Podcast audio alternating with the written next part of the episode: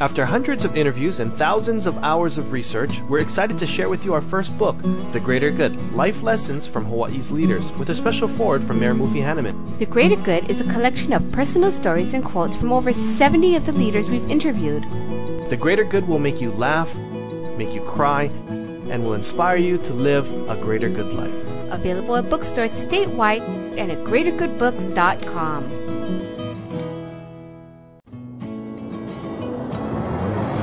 Welcome to Greater Good Radio Hawaii, where leaders inspire leaders. Greater Good Radio Hawaii is dedicated to social entrepreneurship. I'm your host, Evan Leong, and with me is my co host, Carrie Leong. Thank you, Evan. Today's guest is Don Soderquist, former senior vice chairman of Walmart Inc., during a time where Walmart grew from $40 billion to $200 billion in sales, becoming the largest company in the world. In 1996, he was inducted into the Retailing Hall of Fame.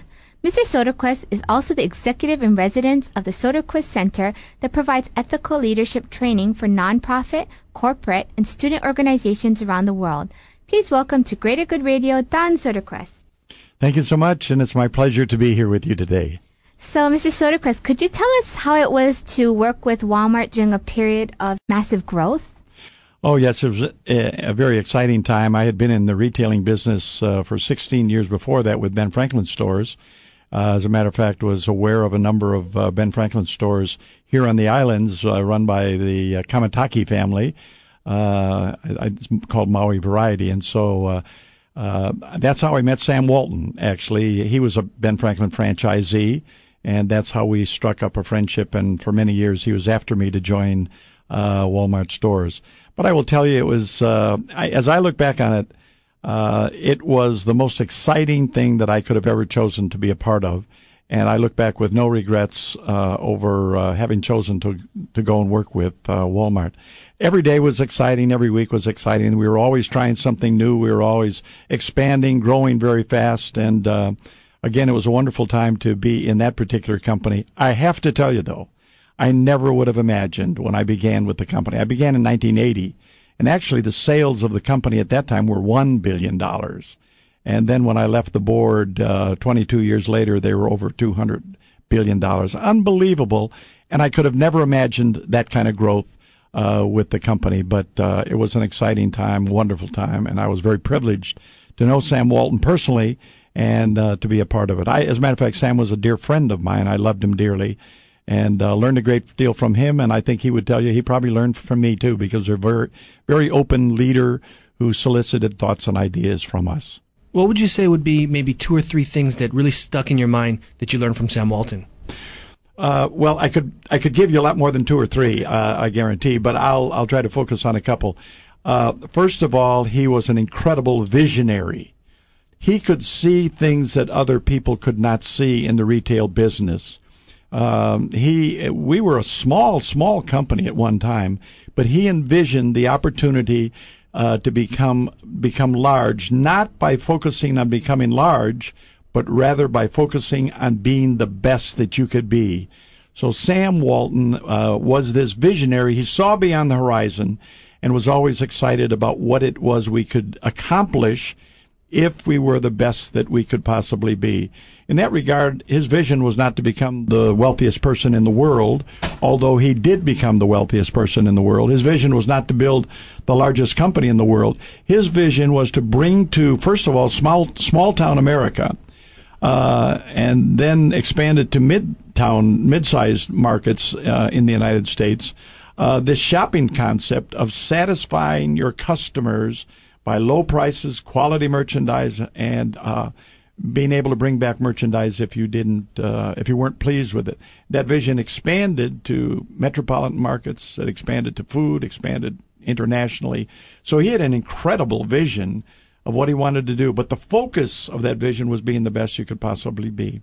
The second thing is he was very pers- persistent. I mean, he, if he had an idea of what it was we could accomplish, he was very, very optimistic, and he stuck with it uh, you know, day after day, week after week, month after month. Um, we weren't a bunch of geniuses there. Uh, we were, I consider myself and uh, the people that I worked with ordinary people. But because we worked together and had values together uh, and had a common mission, we were able to accomplish things that most people thought were impossible. Sam also, uh, I, I, mentioned the word values. Sam was a man of, of outstanding values. Integrity was at the top of the list. Uh, respect for every individual, no matter what their race, race color, creed, where they'd been raised, uh, what their socioeconomic uh, situation was. He truly respected everybody exactly the same, whether he was talking to an hourly associate or the president of the United States. He treated everybody uh, alike. And uh, then I guess uh, the next thing that I would say that I really appreciated uh, about him uh, was he brought us in as partners with him in the sense that he always solicited our ideas. He wanted to know what we were thinking, and uh, and he and he wove those into his own vision, uh, and he listened to us. Most leaders, unfortunately, don't listen to everybody down the line. He was a great listener. So those, those are some of the things that I particularly enjoyed about Sam. So he recruited you personally out of Ben Franklin, then? Yes, he did. So yes. He, what was the point where you, you decided you're going to go? Well, uh, actually, uh, I finally decided in 1980 to go there because this little small company called Walmart had f- finally gotten to the place where they were a billion dollars in sales and they were no longer this tiny little company down in Arkansas. They were growing and spreading, and the growth opportunities continued to look a lot better uh, than they did in Ben Franklin. And he finally convinced me. He was after me for almost 10 years uh, to move down to Arkansas. And finally, uh, finally, I got I got the message. Uh, this company is uh, he's for real, and this company will continue to grow. And the growth opportunities looked outstanding. So when you met him, his stores were doing what kind of revenue initially? When I first met him, when I first met him, he had just opened his first Walmart store back in '63 and it was uh, a relative by any standards today. It was a very small discount store, probably twenty five thousand square feet, and it wasn't doing, you know, necessarily that much business, but it was a lot bigger than the twenty five hundred square foot or five thousand square foot variety stores that he had. And his vision was to open these stores in small rural markets and provide for those people the same opportunities that were available in the major metropolitan areas discount pricing and, and quality service. Um, when I joined the company, sales were a billion, one billion two hundred fifty million in 1980. When he died, our sales were 44 billion. He died in April of 1992. Everybody thought that at that time the company would hit the skids uh, and or plateau out at least. And yet, in the next 11 years, we added 200 billion dollars on the top.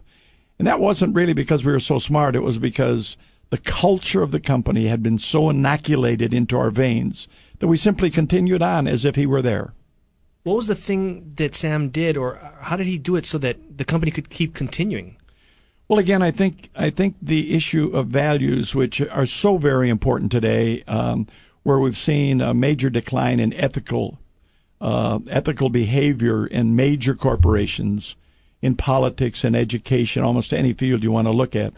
Sam had uh, had a set of values that we talked about all the time. Every Saturday at our Saturday morning meeting, we would talk about values. We would talk about what our culture was. We were talking about taking care of the customer, treating our people with respect and dignity. And, and what we did is we hammered away at that on such a continuing basis uh, and did, in fact, treat our people right did in fact treat our customers right, that it was so ingrained in us that it was it became habit. It was virtually a habit to uh, take care of our people and, and to serve our customers. When you first joined the company, what was your title and your role? And then up to when he did pass away, how did that change? And how did you folks come together to increase the sales that way? Well, when I first joined the company, I joined, I had been president of Ben Franklin and I came there and I joined as executive vice president of distribution. And then over the years, I added more and more responsibility, uh, or I shouldn't say I added it. Uh, Sam added more responsibility on my shoulders. Took over human resources, took over information systems, and then in 1988, Sam Walton took a little bit of a step back and he promoted David Glass to CEO of the company and me to chief operating officer. So David was chief, chief executive officer and I was chief operating officer. And Sam was still a, a factor in the company. There's no question about it. But he took a, a step back from the day-to-day operations. At that time, then I took over the um, Walmart uh, stores and the supercenters. David had the the um, Sam's working for him, and uh, we kind of split the company down the middle. Uh, and David was a great partner with me. He treated me as an equal. And uh, I, I, wouldn't want to say we were co-CEOs at all. My, I was the chief operating officer, but we shared uh, in those functions. And then over the years, uh, we we kind of switched around from time to time. When I ended, I think I had 11 major divisions working for me, including legal, public affairs, governmental relations, and uh, as well as uh, uh, systems and uh, human resources and loss prevention and real estate and store plan those functions but it was about half the company is what i had. So it, it was added on little by little and then in 88 we kind of divided the company virtually in half. Thanks for tuning in. Stay tuned for more on greater good radio after hundreds of interviews and thousands of hours of research, we're excited to share with you our first book, The Greater Good Life Lessons from Hawaii's Leaders, with a special forward from Mayor Mufi Hannemann. The Greater Good is a collection of personal stories and quotes from over 70 of the leaders we've interviewed. The Greater Good will make you laugh, make you cry, and will inspire you to live a greater good life. Available at bookstores statewide and at greatergoodbooks.com. How'd he sell his company to Akamai Technologies for $3 billion? Find out at greatergoodradio.com. Who donates 6% of sales to make more money? Find out at greatergoodradio.com. How do you get 100 stores and 100 million in sales in less than 10 years? Find out at greatergoodradio.com. Who raised $50,000 in a few weeks for the tsunami relief? Find out at greatergoodradio.com. And all while benefiting the community. GreaterGoodRadio.com. You're listening to Greater Good Radio Hawaii. Please visit us online at greatergoodradio.com. Today's guest is Don Soderquist, former senior vice chairman of Walmart Inc. During a time where Walmart grew from $1 billion to $200 billion in sales, becoming the largest company in the world. You're known as the keeper of the culture. What does that phrase mean to you? Well, first of all, it isn't a, game, a name that I gave to myself uh, the idea of the keeper of the culture was that I think in the eyes of the people in the organization, it just kind of it just kind of grew up. I don't even know who the person first person was that called me the keeper of the culture, but when Sam died uh, and uh, it was left in our hands, uh, I personally had a great concern that if we did not continue to follow the culture and continue to emphasize the values that made us what we were, I was very much concerned that we would become just another also ran and we would plateau out. So frequently, when uh, when it was speech time, I would make sure that I uh, that I covered those points uh, very clearly and explicitly with our people. I made sure throughout the organization that we were treating our people with respect and dignity. Um, when there were breaches in that, we would deal harshly with breaches in, in mistreating our people or mistreating our customers uh, or whatever. Um, uh, at our Saturday morning meetings, uh, I would always run our Saturday morning meetings. We continued to talk about uh, those values and the culture over and over again. And when he died, what we did is we set up, I, I decided that it would be best to set up the first Saturday of every month to make sure that we took one element of our culture and so what I did is I would uh, call on people from the audience, any member of someone from accounting or store operations or merchandising or real estate or whatever, and uh, say in two weeks now at our Culture Saturday, I would like you to take one of our elements of our culture and share it with the people. What your view of it? What does it look like in your mind? What does integrity look like in Walmart?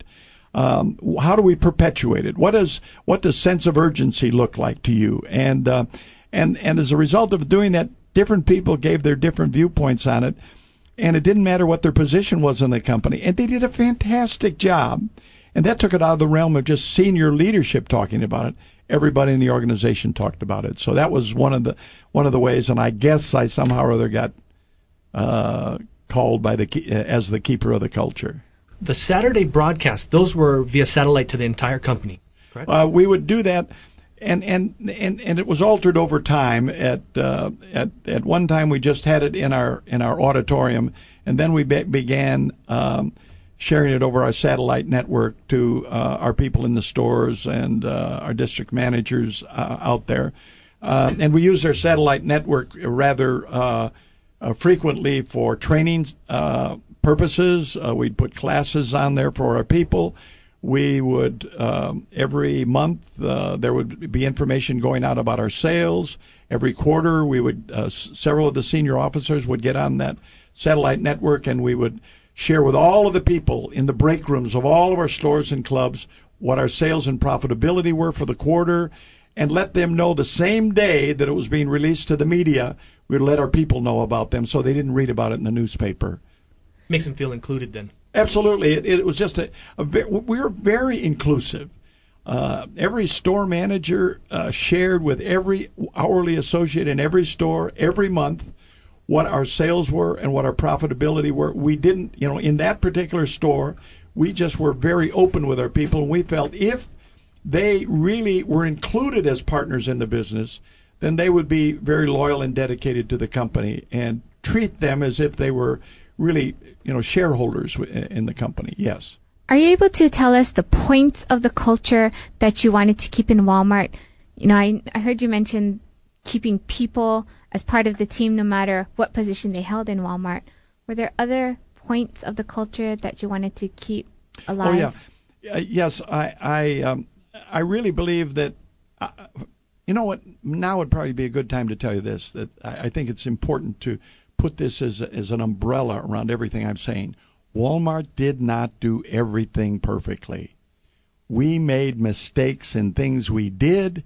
We're a group of human beings, and human beings have frailties.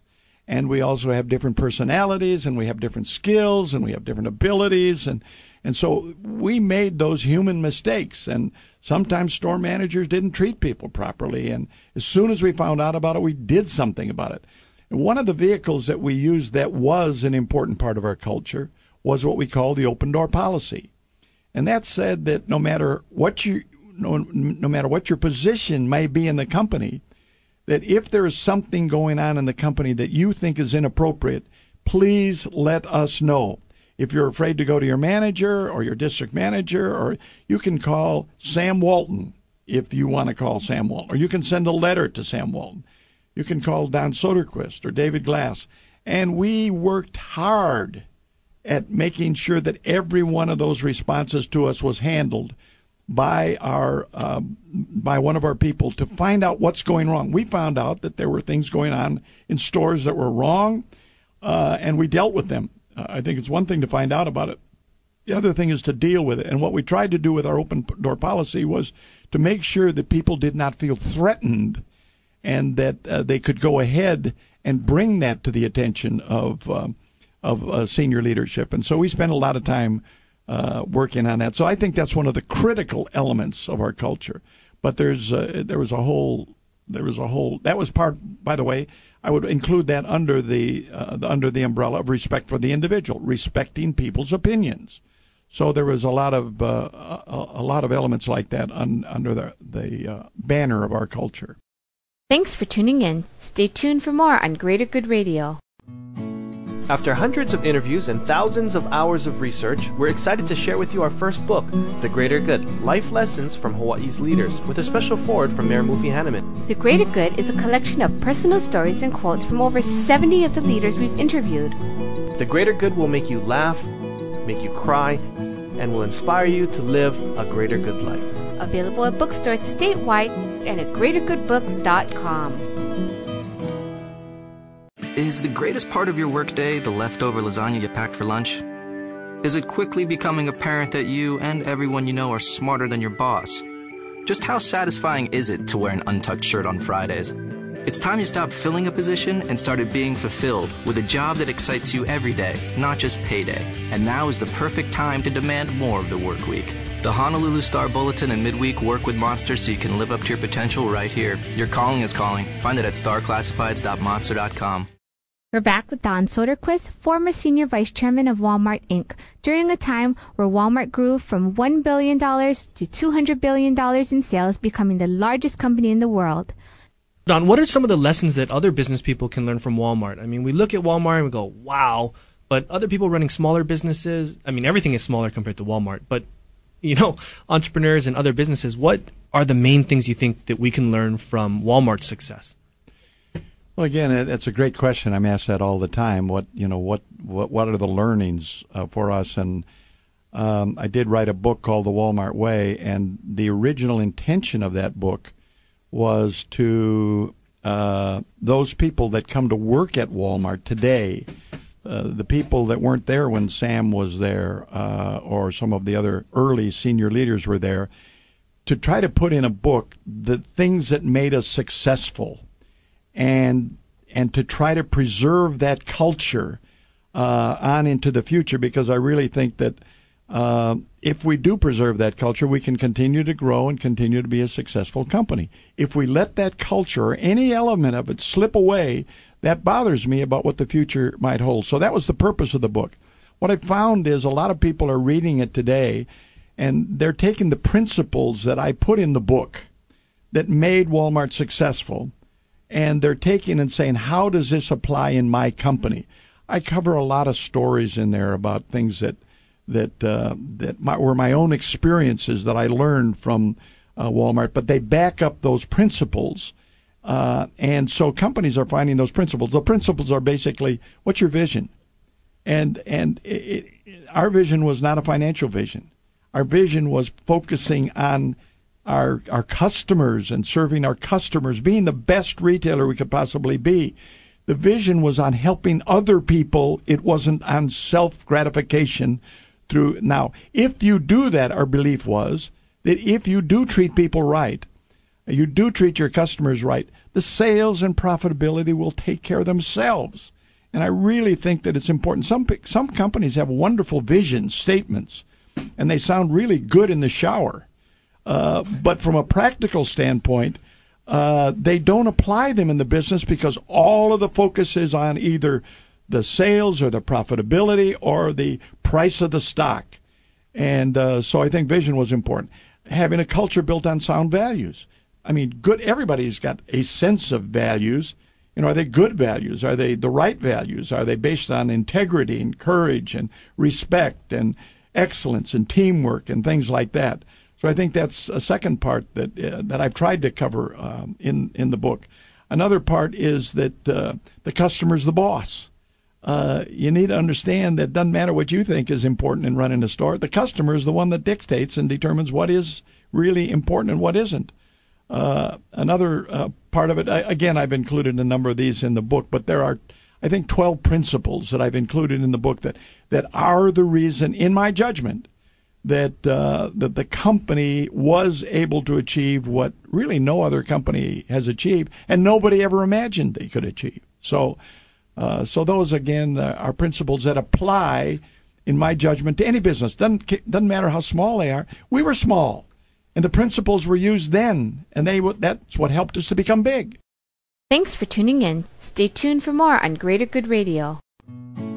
After hundreds of interviews and thousands of hours of research, we're excited to share with you our first book, The Greater Good Life Lessons from Hawaii's Leaders, with a special forward from Mayor Mufi Hannemann. The Greater Good is a collection of personal stories and quotes from over 70 of the leaders we've interviewed. The Greater Good will make you laugh, make you cry, and will inspire you to live a greater good life. Available at bookstores statewide and at greatergoodbooks.com. feeling fine. We're staying cool on Hawaiian time. Neptune ice, it's sunshine in your mouth. Neptune ice. For bubble tea supplies in your home, at a party, or business, contact Bubble Tea Supply at 948 2622 or online at bubbletea.com. Neptune ice, it's sunshine in your mouth.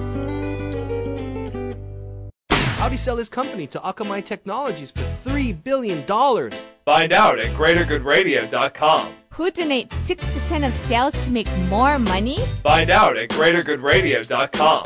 How do you get 100 stores and 100 million in sales in less than 10 years? Find out at greatergoodradio.com. Who raised $50,000 in a few weeks for the tsunami relief? Find out at greatergoodradio.com. And all while benefiting the community. greatergoodradio.com. You're listening to Greater Good Radio Hawaii. Please visit us online at greatergoodradio.com. Today's guest is Don Soderquist, former Senior Vice Chairman of Walmart Inc. and Executive in Residence of the Soderquist Center that provides ethical leadership training for nonprofit, corporate, and student organizations around the world. Don, you know, we're talking about uh, leadership and we're talking about vision.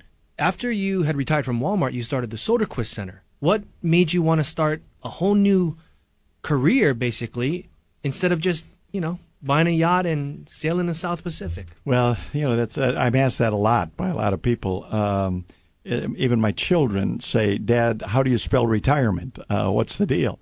And uh, I could have done just about anything I wanted to do, but I will tell you that I was really concerned about what I saw taking place in our society. And uh, I was concerned about what I would call a blurring of right and wrong, where when I was raised, my mom and dad taught me what was right and wrong, and there was no question in my mind. Uh, there, I, they also taught me there were consequences of doing wrong. Um, and the interesting thing about it was my teachers in school backed them up. And uh, my teachers in school basically had the same list of right and wrongs. I, I don't like to put it in the form of a list, but it was very clear. Our neighbors, my relatives, the mayor of the town, my pastor at church, my youth leader, they all had pretty much a common set of rights and wrongs. Today, I see a, a change taking place in our society where that's becoming blurred. And, and that, that was a, a great distress to me. And we began talking about this in 1997 before I retired. Uh, and we began our center in 1998 because I had a passion to do what I could to help other people. You know, it's not unlike your radio station, your your program here. What you're trying to do is, I mean, I love what you're trying to do. You're trying to encourage entrepreneurs, uh, you know, here in the islands, as related to listening to uh, individuals who might share experiences that might be helpful to them. And so I love what you're doing. You have a passion for this, or you wouldn't have started it. I had a passion to see if we could reach leaders, particularly leaders, CEOs and COOs of companies, and help them to realize that that the ethics in our country are sinking and it is a slippery slope and it can happen in any company. And that is of, that was of great concern to me. And I thought well based on my experience at Walmart and what I did learn there and and, and what I s- spent my life on at Walmart I thought I might be able to share that with other people and encourage them and I have to tell you that I am absolutely amazed and delighted at the results of what we're doing in the center. There's people calling me back that have attended and said, you know what, Don, I never would have looked at this as an ethical dilemma before, but you know, you've made me conscious of the fact that there is a right and there is a wrong. And what we try to do is encourage leaders to, first of all, know what your values are. It's amazing how many leaders have never sat down, written down what their values are. They don't know what they stand for and and so we encourage them to write down on a piece of paper what their right you know what their values are what is right and wrong in your mind then when they come to ethical crossroads they have a sense they've already thought this through and and it, it isn't like uh, being faced with a decision I got to make right now and I you know sometimes uh, people rationalize decisions. And uh, there was an article in uh, in uh, Fortune magazine uh, back in 2002 after all of this stuff started breaking loose in 2000 2001 and they they looked at these companies that had the largest ethical breaches. And the conclusion they came to was an incremental descent into bad judgment until the violation of standards became the standard these people i don't believe for one minute started out to be bad people I mean, these were looked upon as well respected business leaders in our country. And I think what happened is, with their compensations tied to, to stock price and to options and all the rest of that, they would make little steps down the down the road. And at first they were little and they kept getting bigger and bigger. And the more they got away with it they made bigger and bigger judgments. In retrospect as we look at them we we say how could they ever have done this? You know were their consciences seared as related to what is right and what is wrong? And so um, so again uh, we're dealing with leaders and and uh, what what we want to have happen is those leaders have a great impact on the people that they work with, and they can influence them, and also make sure that they've got a healthy company from an ethi- from ethical standards. Ethical breaches are taking place still today. We're not through this at all levels in, in companies. And uh, unfortunately, sometimes the senior leaders know it and they don't do anything about it. And so I'm very much concerned about it. And uh, but we've got testimonial after testimonial of people that say, Thank you for alerting us to this and raising the yellow flag for us because it can happen to us too. It can happen to anywhere. Walmart has had its own set of ethical breaches, I might add, which grieve me to no end. But it can happen in any company, any company at all. Thanks for joining us today on Greater Good Radio. For more information or a transcript of today's show, please visit us online at greatergoodradio.com. This is your host, Evan Leong and Carrie Leong, saying please join us next time for another episode of Greater Good Radio Hawaii.